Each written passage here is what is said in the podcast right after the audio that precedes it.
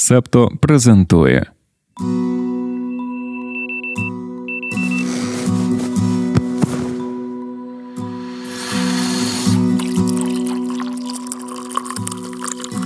П'ятниця, 17 листопада 2023 року. Ранкове допіо. Випуск 192.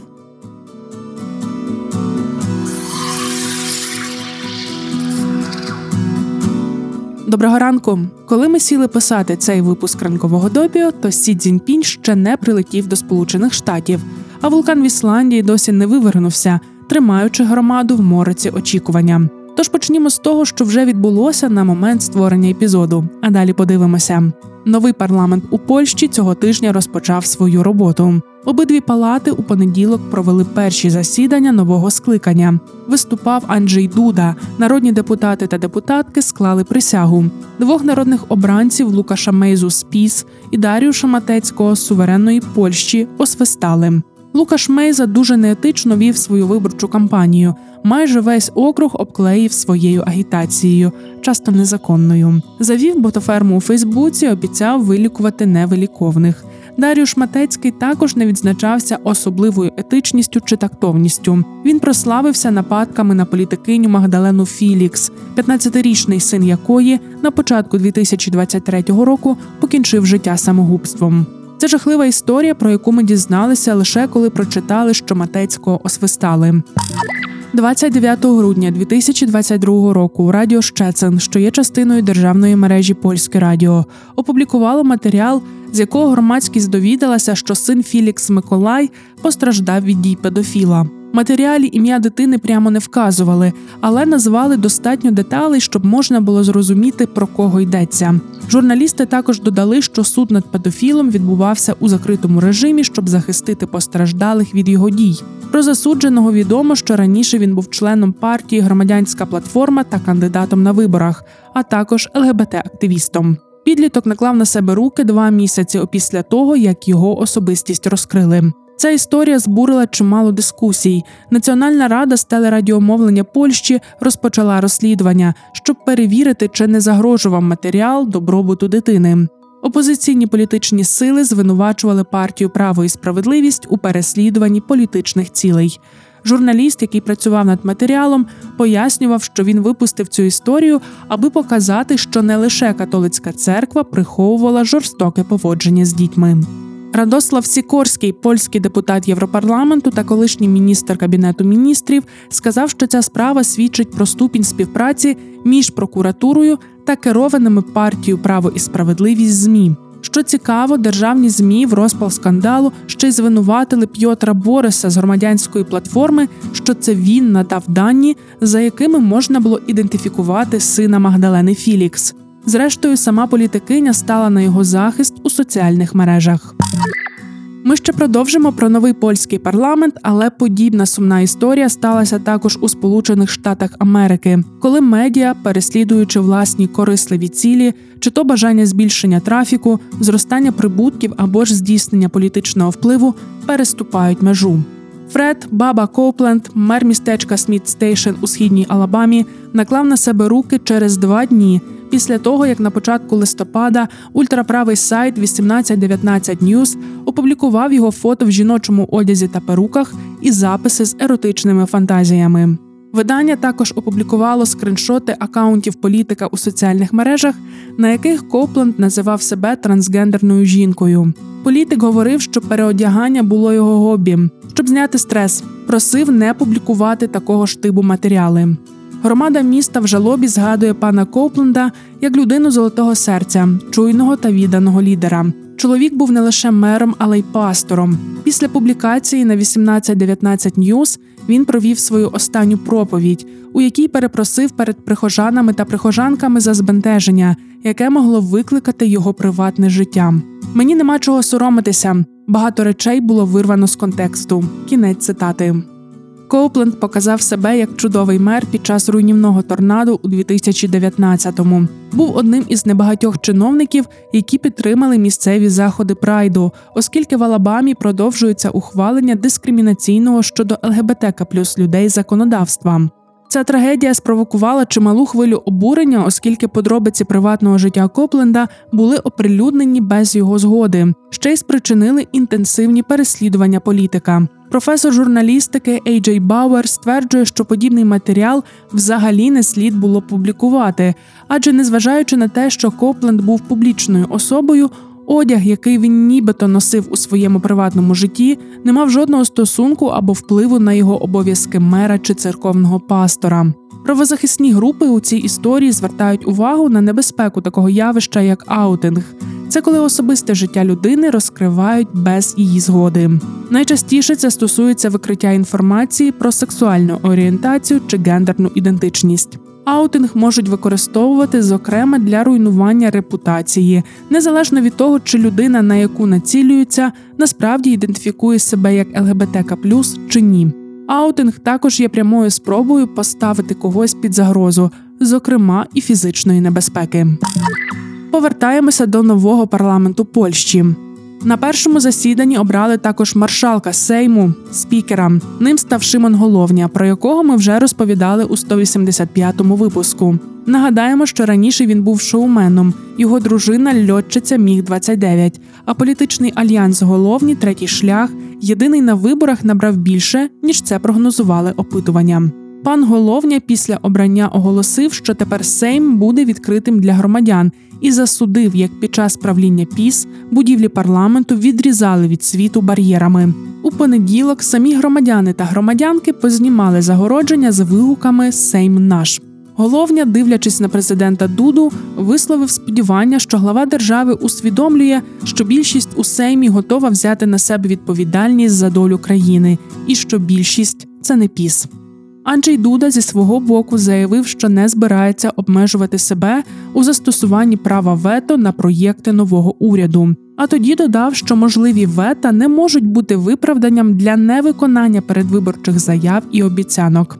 Більше про виклики, які чекають на новий уряд Польщі, запрошуємо послухати у спеціальному епізоді подкасту Макіавельки. Його ми записували у партнерстві з Львівським медіафорумом. Щодо власне нового уряду Польщі, то коли ми пишемо цей фрагмент ранкового допі, його ще немає. Моравецький, якому Дуда доручив формувати кабінет міністрів, звернувся до депутатів та депутаток з проханням підтримати його спроби. Очевидно, що спроби Моравецького сформувати уряд успіху не матимуть, а от спроби затягнути час дуже навіть. Новий спікер польського сейму ще покаже себе в роботі. А недавно обраний спікер Палати представників США вже показує: ти можеш пам'ятати, що катавасія зі спікером почалася із загрози призупинення роботи американського уряду. Шатдаун. Пам'ятаєш таке слово? Це коли, грубо кажучи, конгрес не приймає бюджет, і тоді урядові установи закриваються, поки бюджет не буде проголосовано. Або ж Конгрес може прийняти продовжуючу резолюцію, щоб уникнути припинення роботи уряду. Детально про те, що таке шатдавни, коли вони почалися та які бували в історії, ми розповідали у 180-му випуску ранкового допіо. Рекомендуємо прослухати. Зараз нагадаємо, що наприкінці вересня у США прийняли ту саму продовжуючу резолюцію на 45 днів. І її строк наразі доходить до завершення, себто маякує загроза нового шатдауну. І все це має якось розрулювати новий спікер Майк Джонсон. Політик вже підготував пропозицію для наступної продовжуючої резолюції. Дуже цікаво, як ще у понеділок американські медіа писали, що вона не сподобається демократам, але заспокоїть радикальне трампістське крило республіканської партії. Вже у вівторок оцінка законопроєкту про тимчасові витрати змінилася. Щоб його прийняти, потрібна підтримка демократів, і дуже ймовірно, що Джонсон її матиме. А от колеги трампісти можуть крутити носом. Як би там не було, це все ще не бюджет. Тож у січні знову можна очікувати на чергові коливання невідомістю та ризик призупинення роботи американського уряду. Поки ми дописали до цього місця, Сі Цзіньпінь приземлився у Сан-Франциско. Сподіваємося, що коли ти слухаєш цей випуск ранкового допіо у п'ятницю, то вже всі написали про зустріч лідерів Китаю та США і що вона минула добре. Хоча, чесно кажучи, не дуже розуміємо, що означатиме в цьому випадку добре. Нічого феноменального ми не очікуємо. Маємо надію, що все буде спокійно. Хоча до чого тут надія? Ніхто не розраховує, що Сі та Байден будуть битися. Думаємо, що це буде просто чергова протокольна зустріч. Обговорять різні питання, в якихось з них не зійдуться поглядами, як от російсько-українська війна та війна в Газі, тому про них говоритимуть менше. Більшу увагу приділять питанням співробітництва і потім зроблять спільну заяву перед пресою.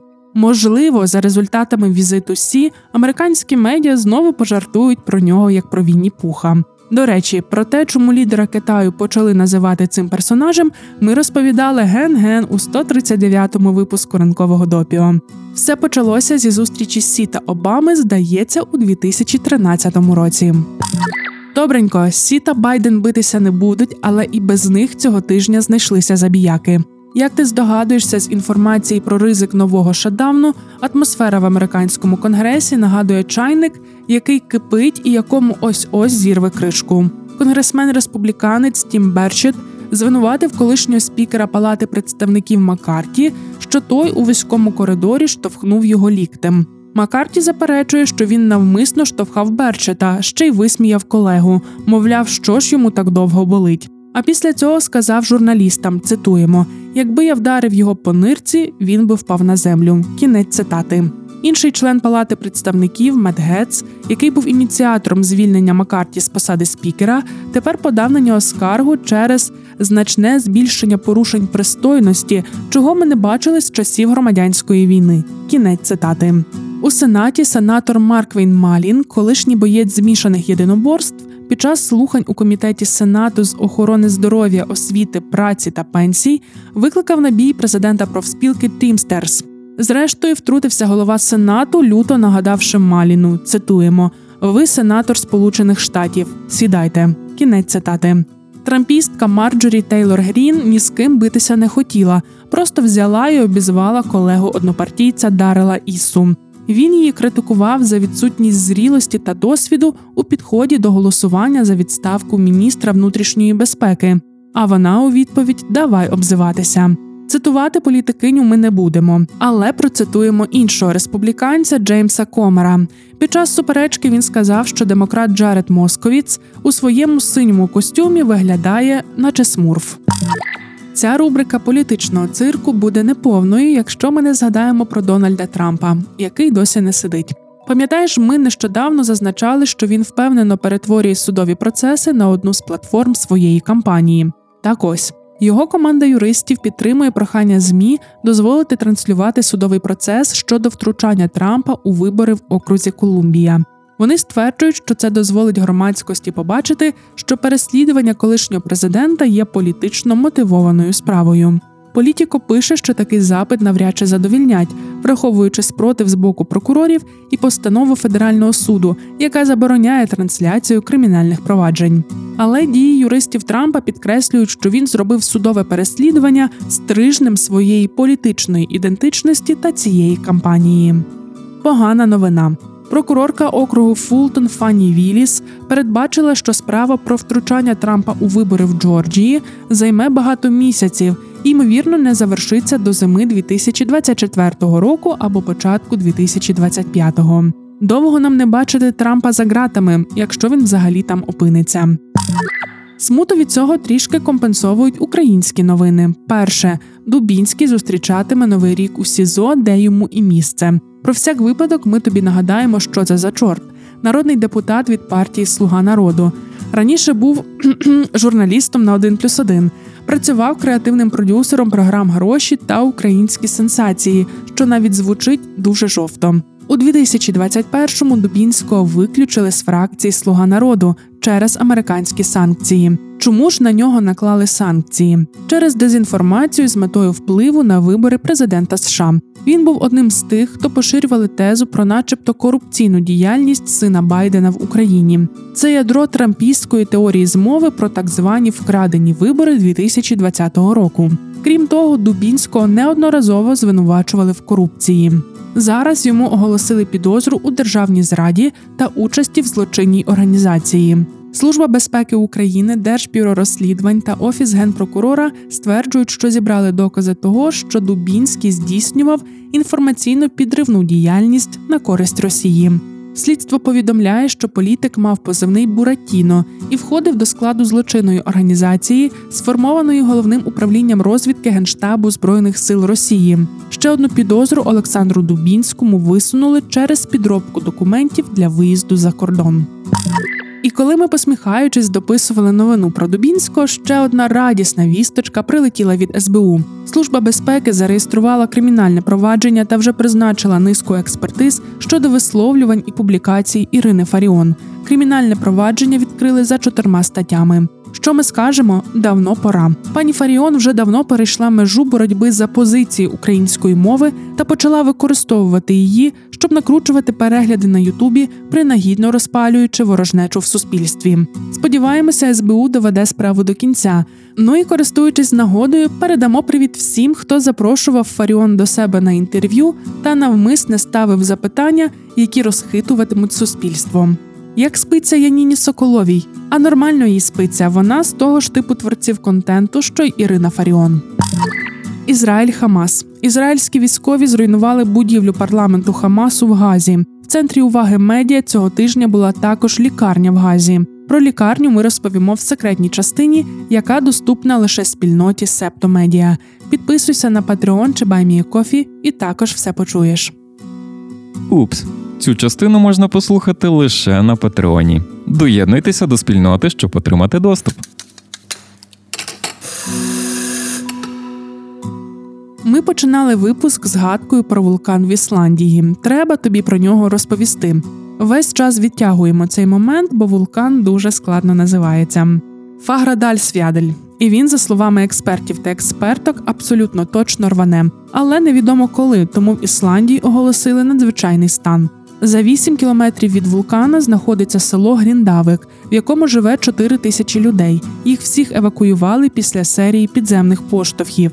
Тепер ти знаєш, що Фаградаль-Свядель може вивергнутися, і коли це станеться, не будеш дуже сильно дивуватися. А можливо, коли ти слухаєш 192-й випуск ранкового допіо, це вже сталося. Коротко згадаємо, що цього тижня медіа опублікували декілька цікавих розслідувань. Так, Washington Post в ексклюзивному матеріалі написали про те, що в паливі, яке Пентагон купує для кораблів та літаків, містяться російські нафтопродукти. Так сталося через грецький нафтопереробний завод, який знайшов шлях, як обходити санкції. Минулого року компанія повідомила, що виключила все заборонене зі свого виробництва. Фактично ж, російські нафтопродукти продовжували надходити на нафтопереробний завод Motor Oil Hellas в Егейському морі в Греції, але через новий маршрут. Завдяки зупинці у нафтосховищі в Туреччині вдавалося затирати російський слід, оскільки право власності на нафтову продукцію декілька разів переходило з рук в руки, перш ніж вона діставалася Греції. Інші розслідування це серія Cyprus Confidential від The Guardian та групи міжнародних журналістів. Вони розслідували кіпрські офшори. В описі до подкасту ми залишаємо на них лінк. Там багато цікавого рекомендуємо почитати. Якщо хочеш, щоб ми зробили огляд на ці розслідування, то напиши у коментарях. Наразі ми не плануємо, але якщо буде від тебе запит, то готові. Ну і остання новина перед стіками. Могли б, звісно, обмежитися відкритому кримінальному провадженню проти Фаріон, але тут така справа, що кінь на борту літака втік. Повітряне судно вилетіло з Нью-Йорка до Бельгії. Уже за півгодини вантажний літак Boeing 747 зв'язався з диспетчером повітряного руху, щоб повідомити про втечу тварини. Відбувся такий діалог. Так, сер, ми вантажний літак. У нас на борту літака жива тварина, кінь, і коню вдалося втекти зі стіла. У нас немає проблем з польотом, але нам потрібно повернутися в Нью-Йорк, бо ми не можемо безпечно повернути коня. Пілот також попросив, щоб після посадки їх з конем зустрів ветеринар, бо кінь був у скруті. На цьому перейдімо до останніх новин на сьогодні. Стіки до ранкової кави про події стисло.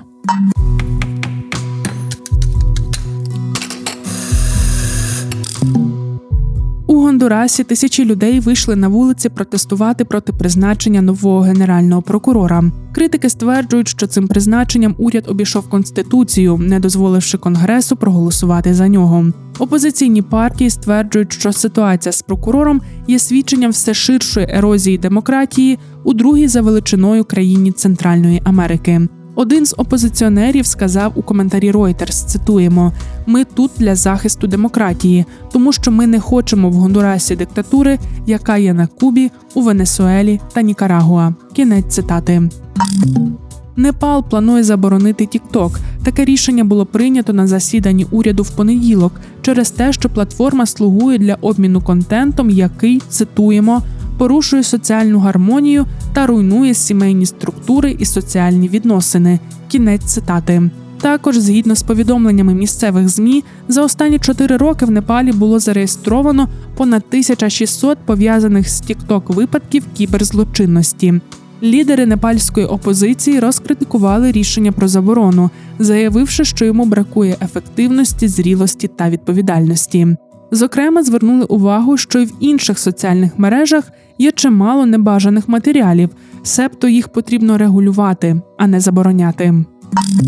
І про інші соціальні мережі CNN пишуть, що генеральний директор Мета Марк Цукерберг особисто та неодноразово перешкоджав ініціативам, що мали на меті покращити добробут підлітків у Фейсбук та Інстаграм. З поміж іншого, він ігнорував або закривав топ-менеджерів, які пропонували зробити більше для захисту мільйонів підлітків. Наприклад, Цукерберг наклав вето на пропозицію 2019 року, яка передбачала відключення так званих фільтрів краси в Інстаграм. У квітні 2020 року він написав своїм заступникам, що на фільтри є попит і що немає даних, які б свідчили про їхню шкоду. Про це стало відомо з внутрішніх повідомлень компанії, які були оприлюднені в межах судового процесу проти неї. Нагадаємо, що штат Масачусетс звинувачує мета у навмисному використанні алгоритмів, які провокують у молоді залежність від додатків соціальних мереж.